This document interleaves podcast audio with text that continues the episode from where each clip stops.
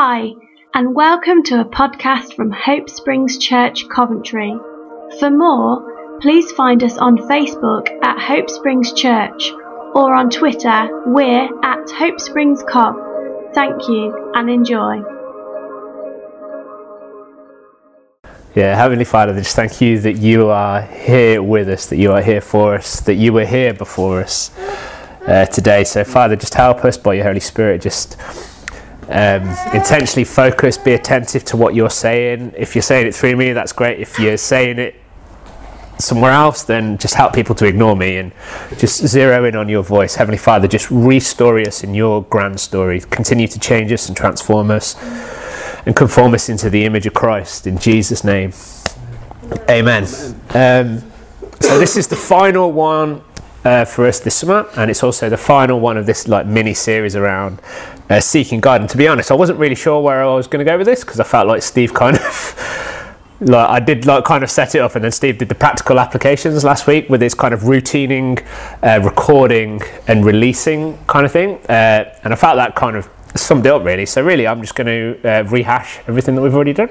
Um, I'm actually really excited about this though because I kind of tapped into some uh, study things, which I really enjoy. Um, I don't know if you do. I don't care. I'm, I'm the one that stood up here with the slides, so uh, make of that what you will. Um, so I am going to talk a little bit about what it is to seek God, and, and, and I'm going to kind of come back to what Steve spoke about last week. So if you haven't read the blog, uh, from Steve last week. Do read that because that's such a great, great, really easy to engage with idea around getting a routine, recording stuff, so treating whatever God tells you as precious and then releasing that, doing something with it. Uh, so, of course, if I'm talking about seeking God, talking about Steve's blog, uh, I am going to start with Star Wars. Um, so, me and the girls, so me, uh, Emma, and Sarah, are all certified Star Wars nerds. Uh, I know that nobody else in this community shares that with me, um, but we are all Star Wars nerds. We spent the entirety of lockdown watching everything Star Wars that's on Disney Plus, and my girls are just absolutely into it. So, of course, Nick was the holdout, and, and we, we've sought to indoctrinate her. Uh, one of us, one of us. Um, and so we've been making Nick watch all of the Star Wars stuff. And there's this great line in the first film, uh, The Phantom Menace, where, where one of the Jedi Masters says to this little boy, says, Your focus determines your reality. Um, so back in the early 2000s when that film came out, you might have heard that a few times in sermons because, you know, preachers, they try and be hip and cool. So countless Matrix references and the odd reference to Star Wars or like Marvel, something like that. But yeah, your focus determines your reality. And I love that line because it's quite true uh, as far as it goes in terms of what you spend time, what you fixate upon, mm. shapes the way you think. Yeah. It fills the way you be, and it affects the way you act. And that shapes how you see the world, how you see other people, and how you interact with it. There's something about being, our way of being in the world, that's connected to what we perceive. And I don't mean just look at, that's just a metaphor, but actually what we engage with, what we fo- fixate and focus our mind on. So there's something about our being that is connected to our seeing. And of course, because I'm talking about seeking God, and then I've segued into Star Wars, the next thing I'm going to talk about is Sherlock Holmes. Of course.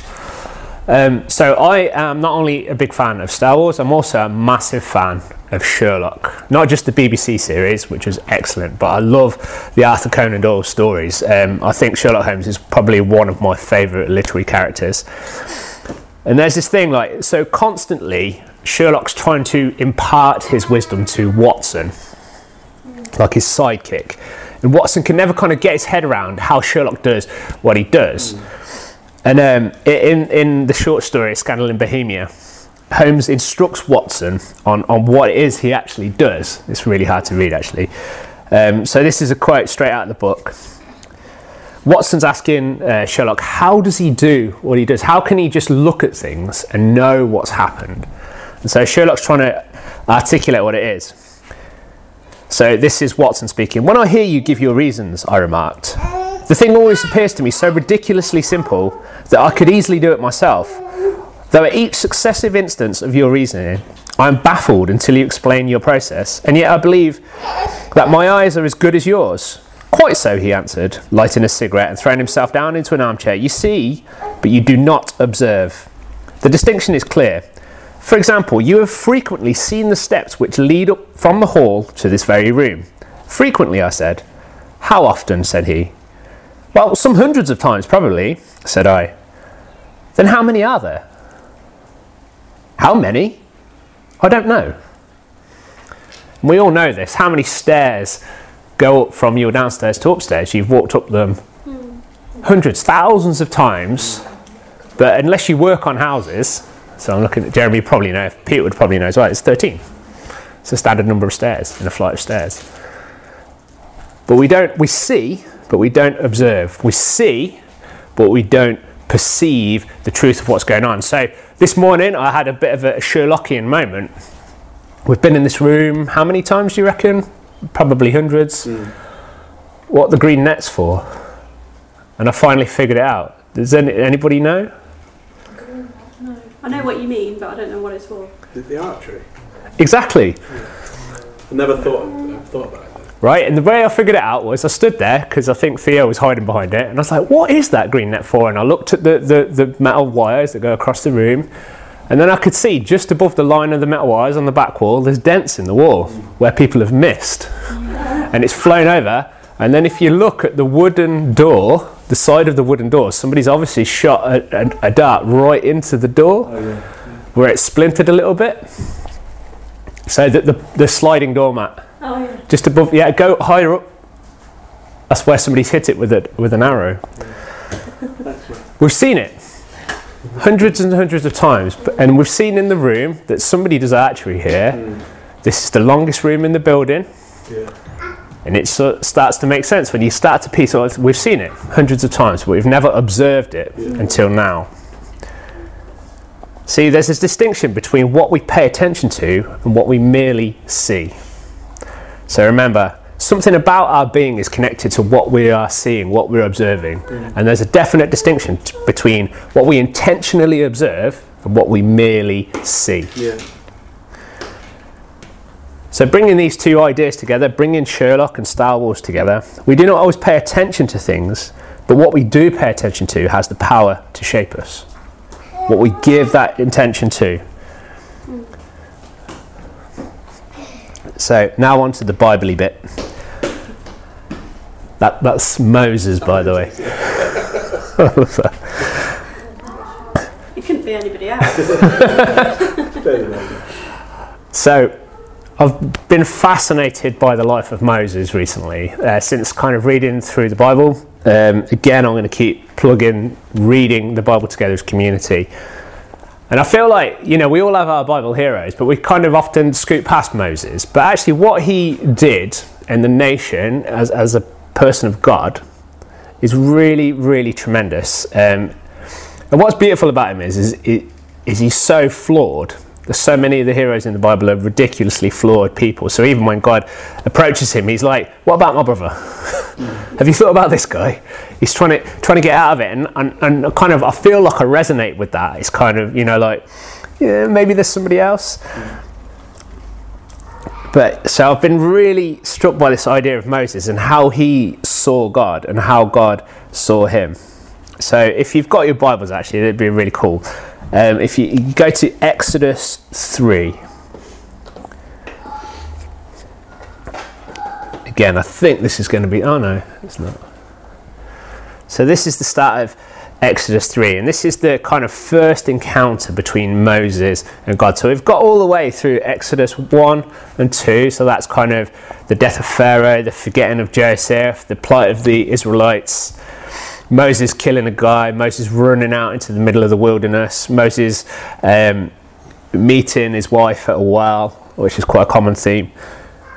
And this is when Moses encounters God. This is kind of the first real kind of encounter of God in Exodus, actually. And I just want you to pay special attention to the verbs that are going on. So, this is why it's a bit Bible nerdy. Now, Moses was tending the flock of Jethro, his father in law the priest of Midian, and he led the flock into the back of the desert and he came to Horeb, the mountain of God. And the angel of God appeared to him in a flame of fire in the midst of a bush. So he looked, and behold, the bush was burning with fire, but the bush was not consumed. And then Moses said, I will now turn aside and see this great sight, why the bush does not burn. So when the Lord saw that he had turned aside to look, God called him from the midst of the bush and said, Moses, Moses. And Moses said, Here I am. Now, I just, I just love this whole section. So, this is where the Exodus all begins.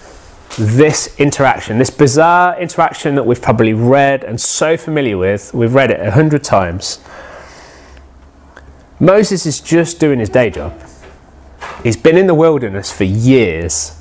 This is the job he does now. He is the shepherd of sheep in the middle of the wilderness, and he is just doing it. Nothing special. He's not doing anything special at all. So the verbs that we start with are Moses was tending the flock, and he led the flock, because that's exactly what he does. Every single day, that's what he does. He tends the flock, he leads the flock. And he's in the middle of a wilderness, so nowhere special. It's not significant in any way, shape, or form. We've never been to this place before for anything important. But this interaction, this seeing, this turning aside, triggers the entirety of salvation history. And it converts this wilderness, this random place, this random guy doing his random day job, into something significant and special. Now, for good Bible students, we all know that the wilderness is always a place of encounter in Revelation. Everybody goes to the wilderness to get encounter. This is where it starts. This is where that trope starts. Nothing could have been so mundane. But he saw something. Or perhaps to tap into that Sherlockian distinction, he observed something. He made a deliberate effort to turn aside and see. Now, the thing is, is that bushes being on fire in hot climates, in deserts, is not that uncommon. We know this from just looking at the Mediterranean at the moment. Wildfires spring up when it's hot and dry. This area is hot and dry. Mm. This is not a unique experience. This is something that Moses would have seen before. Things on fire in the middle of a desert. But he noticed, he saw that the bush was not consumed. In the middle of a fire, he perceived, he observed, he took special attention to note that the bush was not being destroyed by this flame. Mm. And the verb is, he turned aside to look. He went out of his way to press in to what was being shown to him. And there's this cool bit because the thing is, is that Moses did the observing, but God had already preempted him seeing because it was God who wanted to appear to him.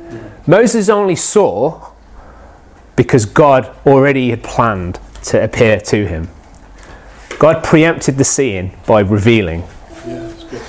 The angel of the Lord appeared to him in a flame of fire from the midst of the bush. So Moses looked. Just like Steve was talking about, God is always looking to pour out. So, with the jug of water and the cups, God is always looking to do that. Mm. But are we putting our cup in the way? Yeah. God was appearing and Moses was seeing. And this is the important thing. It was God who chose to reveal himself at that moment, specifically to Moses. God initiates this amazing relationship, this back and forth between himself and Moses. And Moses' part in this was to be attentive enough to see. That is all. And I love this. The, the, verbs again. This is my new thing, by the way, the grammar of the Bible. Verse 3 and 4 Moses said, I will now turn aside to see this great sight, why this bush does not burn. And so when the Lord saw that he turned aside to look, God called to him from the midst of the bush. And there's this amazing sequence of verbs that match up.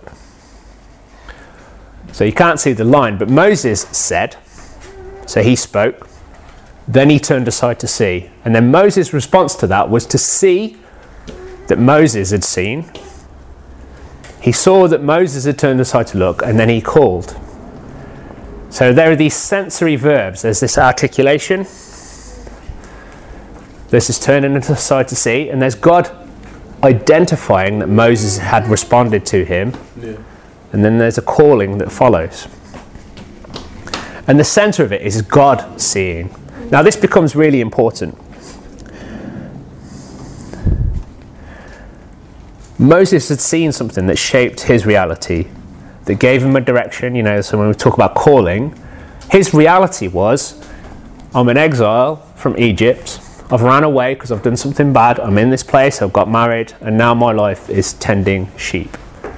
But he saw something that changed his reality and gave him a different direction. There was the calling of God that came on him. And it's amazing because this is all embedded in this conversation between God and Moses. There's no, it's not dry, it's not kind of you will do this in an autocratic way and then Moses goes and does. There's this conversation, this constant relationship. And the thing is that the thing that this all hinges on is God's initiation first. God always goes first. God initiates first. And, and it all revolves around that central verb, the central verb that God sees before we see. And so now we need to back up. Let's go to the end of Exodus 2. And again, take note of the grammar, the language. So at the very end of Exodus 2, this is the first mention of God in the book of Exodus, actually. God heard their groaning. So this is the Israelites in Egypt. God heard their groaning. God remembered his covenant with Abraham, Isaac, and Jacob. God looked upon the children of Israel and God acknowledged them. Now, in the Hebrew, this is beautiful because it literally it's that staccato list of statements. God heard, God remembered, God looked, and God knew. And literally, that word for acknowledged, if you look in different translation, God noticed, God had concern. It's it's kind of like our translation's trying to put a nice, meaningful gloss, but literally, it just the, the sentence is God knew, full stop. Yada, this is that Hebrew word to know. Adam yadad Eve. God knew deeply and intimately and in, in, in his sensory way. God knew. So God heard, God saw, God remembered, God knew. And then we go on to Exodus 3 7. So, bracketing this, inter- this interaction between Moses and this burning bush, you have God hearing, God seeing, God remembering, God knowing. And then, after the experience of the burning bush, straight after, the Lord said, I've surely seen the oppression of my people who are in Egypt. I've heard their cry because of their taskmasters, for I know their sorrows. Again, this bracketing by God seeing, God hearing, God knowing everything. So, the, the, the interaction between Moses and God at the burning bush is bracketed by God, who is the one who sees first. He is the one who hears first. He is the one that knows first. And he has invited Moses in. So if you think, think of it as a bracket, as, as a frame for how God interacts with Moses, for why God interacts with Moses, is because God is alert. God is looking to pour out, like Steve said, For somebody, and Moses is the one who paid attention. Moses is the one who put his cup out there to be filled by God.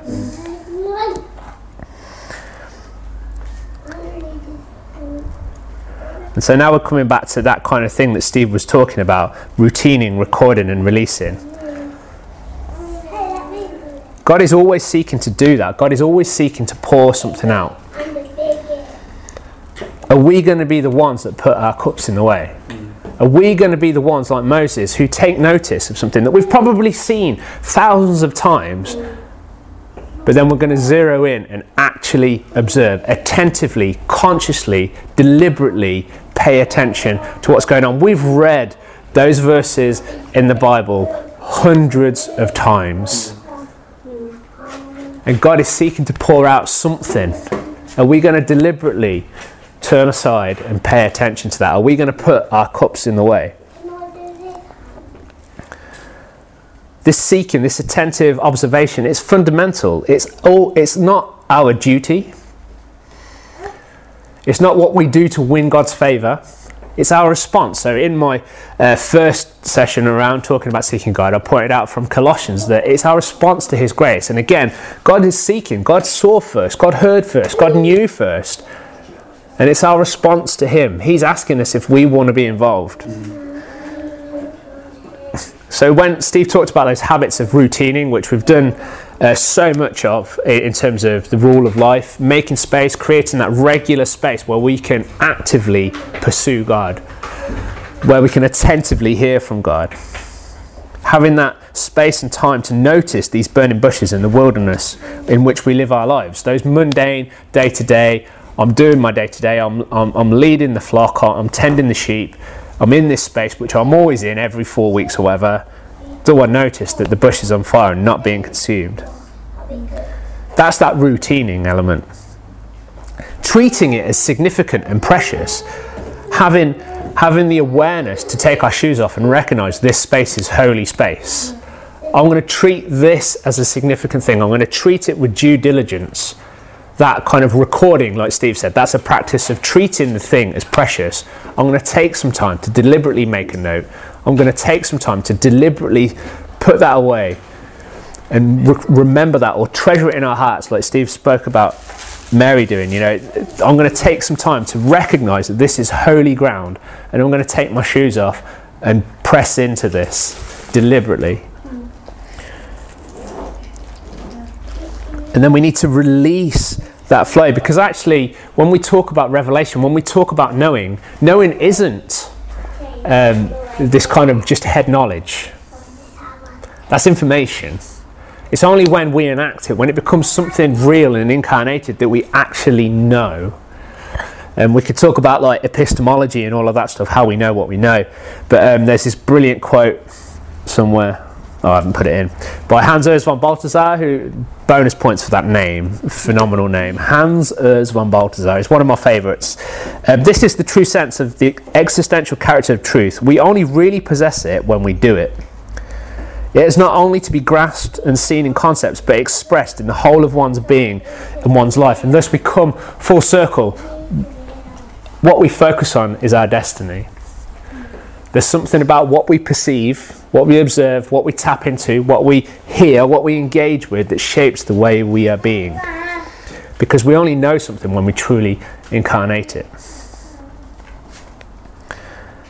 And the cool thing is, is that Horeb, Mount Horeb, was a nothing place in the wilderness until Moses encountered God there, or better yet, until God encountered Moses at that place. But the thing is, it didn't stay a nowhere in the middle of nowhere because Horeb is actually Mount Sinai. This is the place where Moses encountered God, and Moses knew God, and Moses knew that God knew him. This is the space where Moses encountered the God who sees and the God who knows. And so, where does God bring him back to when he wants the nation to see and know his seeing and knowing? Mount Sinai. And the even cooler thing is that way, way, way back in the time of Abraham, when Hagar and Ishmael get sent off into the wilderness, and God sees and God knows. Hagar, the outcast, the place is called Paran, which is this place this space of encounter, this space where we discover the God who sees and knows, isn't limited to us just, oh man, I had a great time with God this morning. It spills out, it overflows. So, how you know God, how Moses knew that God knew, doesn't just stay with Moses, it has implications for all of the people around him. Because that's the space where God brings Moses back to to lead the people of Israel that truth that God sees is embedded in the nation of Israel because it was embedded in Moses. And therefore, it's essential that we give ourselves to this seeking, this knowing the God who sees and knows us. Because it doesn't just reside with us. We, don't, we might not have it all figured out. Moses certainly didn't get the gist of what God was going to do. He didn't know that in a couple of years' time he'd be bringing the nation of Israel back past this place to have the Ten Commandments and the covenant we don't know what happens at the end of our seeking and knowing God who seeks and knows us. But what we do know is that it is essential. Are we going to put our cups in the way of the flow that God is already pouring out? And so I want to finish with this idea around fixing our eyes and why it's important. I was speaking to Steve about this um, during the week. So in, in Hebrews 12 it says, Fix our eyes the author, upon Jesus, the author and perfecter of our faith. And I think I said it a couple of weeks ago that that verb there where it says fix our eyes is literally a turn aside and see. The same notion that Moses turned aside to see. Turn from this thing to this thing. Take notice. Don't just see how many stairs lead from the hallway to the rooms in 221B Baker Street. Know how many are there. That's what it is. See Jesus. Don't just see Jesus, but see, observe, pay attention to, perceive Him. Allow that seeing to transform your reality. Allow that seeing to be translated into knowledge that's enacted. And so I'll come back to um, this. So this was a word that Steve kind of articulated about where he felt like where we might be going next as a community. We've had quite a uh, transformative time with, with the prayer and fasting, uh, with the relationship with streams of life. And um, this, you know, Steve was talking about the jars, filling the, the jars of oil. And Luke, in, in the meeting that we had, you, you kind of uh, really great, I feel like a really prophetic word for us. This idea of you shall go in and shut the door behind you and then pour out in that private space these jars that will go on to the community, but it's this idea of, of, of, of, of having that deliberate time set aside to routine, mm. to record, yeah. and to release what's going on. Yeah. And so, really, as we move into this summer summer period where we're not going to be gathering together in this format, you know, we'll be gathering together as community in other formats. As we come to the uh, hopefully the, the good and grand resolution of many things. So, kind of the, the relationship with Saul in that phase has become what it's become. That doesn't preclude it becoming something else in the future, but that's kind of drawn a line under. We're hoping for, for the situation that Steve and Susie are going through that there'll be a line drawn under that come kind of August the 10th, August the 15th. So this is the time where us as a community we've kind of laid the, the foundations through the rule of life through that exhortation. There's many avenues that we can explore together as a community to engage, to tap into that routining. There's practices that we probably all have about recording. And we're exploring what it looks like to fill up jars, to release what God's laying into us, just like Moses was filled up with God, the knowing, knowing the God who knew, and then he went on to lead the children of Israel. You know, what does that look like for us? We don't know. But let's just press in with the same intensity that we've pressed into with the, with the prayer and fasting. Let's press into that, seeking the heart of God individually, but as a community, and bring stuff back together. So let's use this period of time just to learn how to routine ourselves, to get into that groove, to, to find the touch point that we engage with, and see the God who already sees us, to know the God who already knows us, to hear the God who already hears us. So with that, I'm gonna I'm gonna finish there. Yeah, I definitely am because there's no more slides.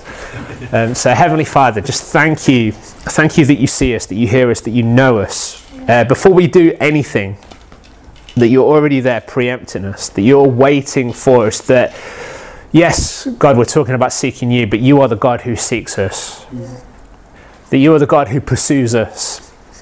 And so, Father, just help us to know, help us to see, help us to be transformed by your work within us. In Jesus' name, amen. Amen.